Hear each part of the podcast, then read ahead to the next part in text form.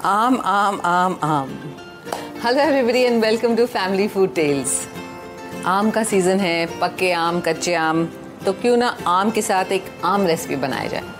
आम नहीं सॉरी खास रेसिपी बनाया जाए। तो आज जो मैं रेसिपी बनाने वाली हूँ, एक अचार की रेसिपी है। एक अच्छे से अचार बनाएँगे। हमारे घर में तो हर साल तरह तरह के अचार बनते हैं। Gujarati style Maharashtrian style Punjabi style Andhra style Andhra style. आप सोच रहे होंगे, आंध्रा स्टाइल कैसे बनता है? बहुत साल पहले पापा की पोस्टिंग हुई थी विशाखापट्टनम तो हम लोग ऑलमोस्ट फाइव ईयर्स वहाँ पे थे। तो मम्मी ने रेसिपी सीखी थी और 1970 से लेके आज तक हम लोग ये रेसिपी हमेशा बनाते हैं हमारे घर में।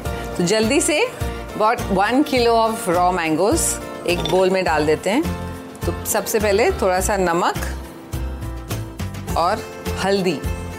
इसमें थोड़ा सा डाल के ना थोड़ी देर रख देते हैं। ज़्यादा हल्दी नहीं चाहिए थोड़ा सा ये रेसिपी हमारे घर में सबको बहुत पसंद है, क्योंकि इसमें लहसुन डलता है। अगर आप लहसुन या गार्लिक नहीं खाते हैं तो आप मत डालिए बट ये रेसिपी में खास करके डलता है। तो जब थोड़ी देर ऐसे रख देते हैं साइड में। इसका आप मसाला बनाएँगे। ये जो होल राई है, इसका पाउडर करना है। एक कटोरी लाल मिर्च पाउडर अगर आपको ज़्यादा तीखा नहीं चाहिए तो थोड़ा मिर्ची पाउडर कम डालिए। और एक कटोरी नमक।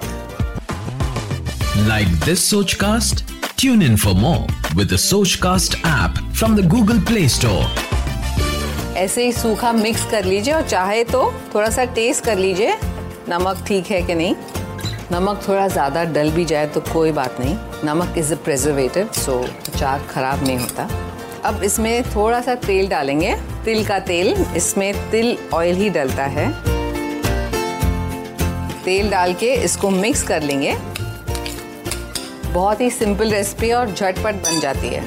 ये मसाला बन गया है। अब ये जो हमने हल्दी और नमक लगा के रखा हुआ है, अब इसमें डालेंगे हम लोग।